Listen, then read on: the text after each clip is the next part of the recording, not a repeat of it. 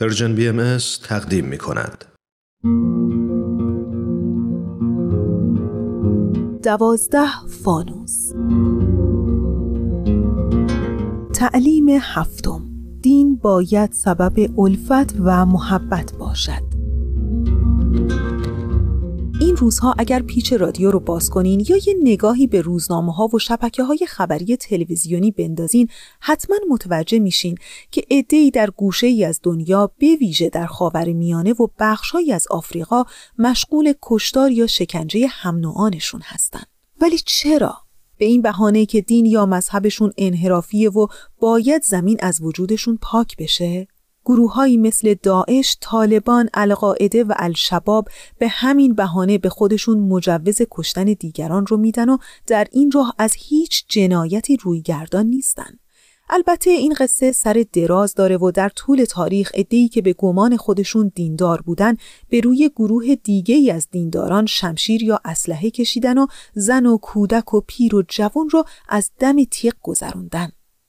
در واقع و متاسفانه تفکر اشتباه ادهی از دینداران نه تنها سبب الفت و محبت نبوده بلکه سبب ستم و ظلم و جنایت هم شده. نمونه معروف جنگ های مذهبی نبردها و کشتارهای صلیبی بین مسیحیان و مسلمانانه. جنگ های صلیبی در سال 1095 میلادی شروع شد و حدود دو قرن ادامه داشت. در این مدت چند میلیون نفر فدای کینتوزی پیشوایان مذهب و نادانی گروههایی از مردم شدند و چه خانمانها و جانهایی که ویران شد و برباد رفت. قتل و غارت البته محدود به دینهای بزرگ نبوده و نیست و مذاهب منشعب از یک دین هم در این زمینه کارنامه بهتری ندارند. مثلا در مسیحیت جنگ هایی که از سال 1562 تا 1598 میلادی بین کاتولیک ها و پروتستان ها در گرفت موجب کشته شدن نفوس بسیاری شد که جز اعتقاد به یکی از این دو مذهب مسیحی گناهی نداشتند. نظیر این قبیل خونریزی ها رو در بین طرفداران مذاهب سایر ادیان مثل دین اسلام هم می‌شدید. به این ترتیب و بر اثر نادانی بشر و سوء تفاهماتی که در طول تاریخ بین پیروان ادیان پیش اومده ها و کشتارهای بسیاری رقم زده شده. تا جایی که برخی از فلاسفه و اهل اندیشه و به پیروی از اونها گروهی از مردم حتی از دین رویگردان شدن و درباره تأثیر ادیان در ایجاد الفت و محبت دچار تردید هستند. ولی آیا به واقع چنینه؟ آیا این احکام و تعالیم دینه که موجب کمرنگ شدن و یا حتی از بین رفتن الفت و محبت میشه و یا درک پیروان ادیان از متون دینی است که چنین اختلافاتی رو در جامعه ایجاد می‌کنه؟ دکتر بهروز ثابت کارشناس مسائل اجتماعی بر این باوره که هر دو علت می‌تونه باعث این جنگ ها و اختلافات در جامعه بشه. به نظر من هر دو هست. به این معنا که ببینید دین یک پدیده متحوله و در بستر اجتماع و تاریخ به جلو میره. لذا علاوه بر اینکه یک بود روحانی داره که در اون بود روحانی همه ادیان یکی هستن اما انظر اجتماعی خصوصیات و کرکتر خودش رو داره که مربوط میشه به اون زمان و مکانی که در اون ظهور کرده به وجود اومده و تمدن خودش رو پایگذاری کرده.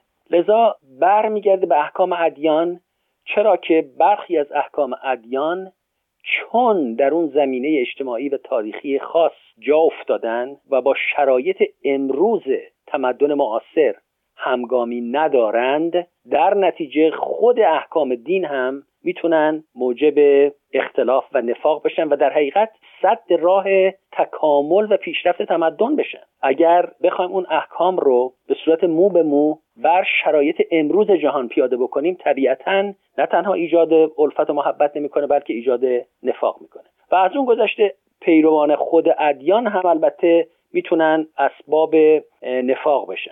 اگر تصورشون بر این باشه که اونها به حقیقت و کل حقیقت دست پیدا کردن و دیگران رو بخوان غیر و یا کافر و یا گناهکار و امثال اینها بدونن و بشمارن در نتیجه ایجاد نفاق میشه ایجاد دشمنی میشه و تعصبات حاصل میشه و در اثر اون تعصبات جنگ و خونریزی به وجود میاد.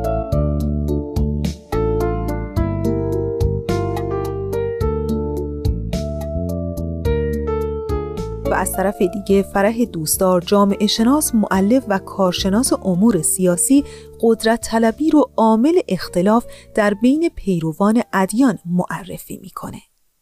در واقع انسان در طبیعتش قدرت طلبی هست و برای اینکه قدرت خودش رو حفظ کنه خیلی از اوقات تعالیم دینی رو بهانه قرار میده که برتری خودش رو بتونه بر دیگری ثابت بکنه. و اگر به دقت در تاریخ بشر نگاه کنیم قادر نبودن و ندانستن راه صحیح استفاده از قدرت تقسیم قدرت کنترل قدرت موجب می شده که دین رو وسیله قرار بدن برای اختلاف و جنگ و توفق جویی و برتری جویی ظاهرا وقتی از مناقشات و اختلافاتی که در بین پیروان ادیان و یا حتی در بین پیروان یک دین صحبت می کنیم بستگی به این داره که کدامین دین رو مورد بررسی قرار میدیم.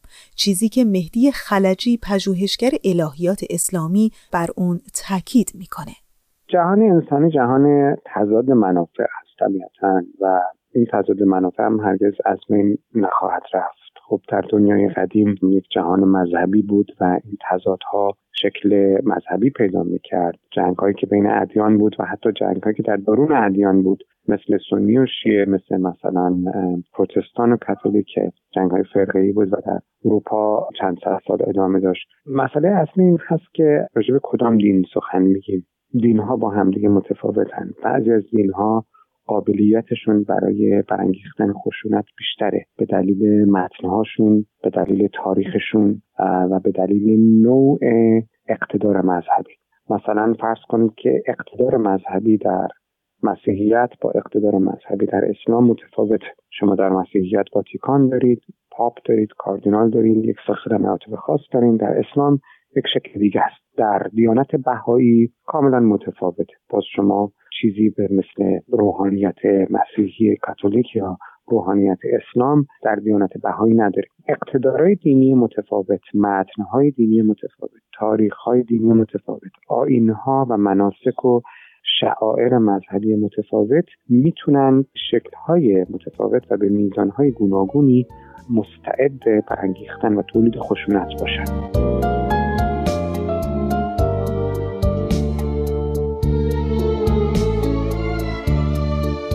و در ادامه این پژوهشگر الهیات اسلامی به دو طرفه بودن متن دین و کسی که این متن رو می‌خونه و باور داره اشاره می‌کنه.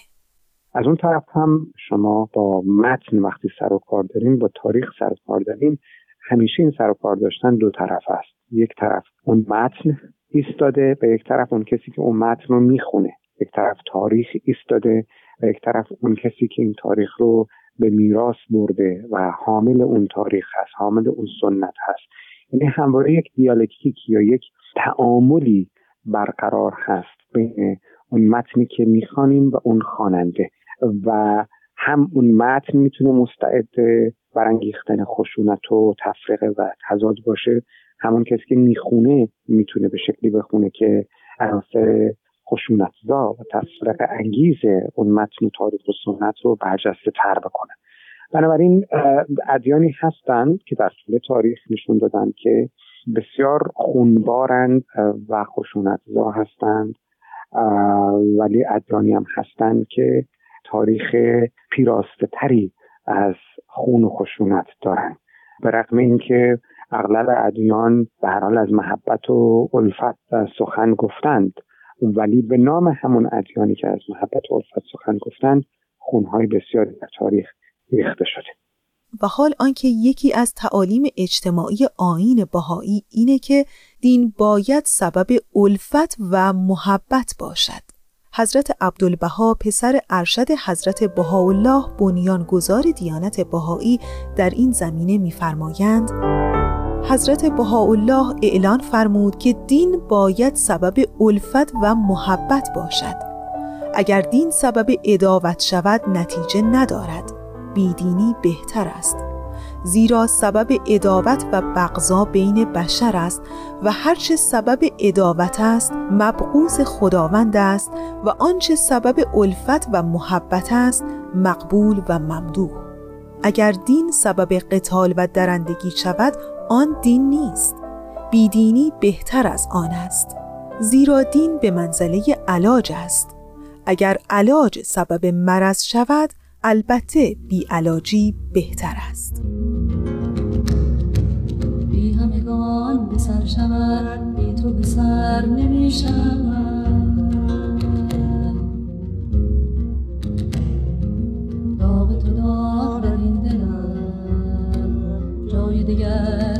شود جای دیگر نمی شود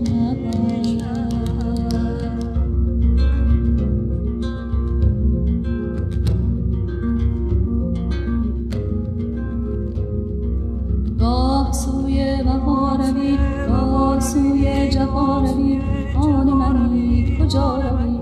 آن منی کجا روی؟ بی تو به سر نمی شود بی تو به سر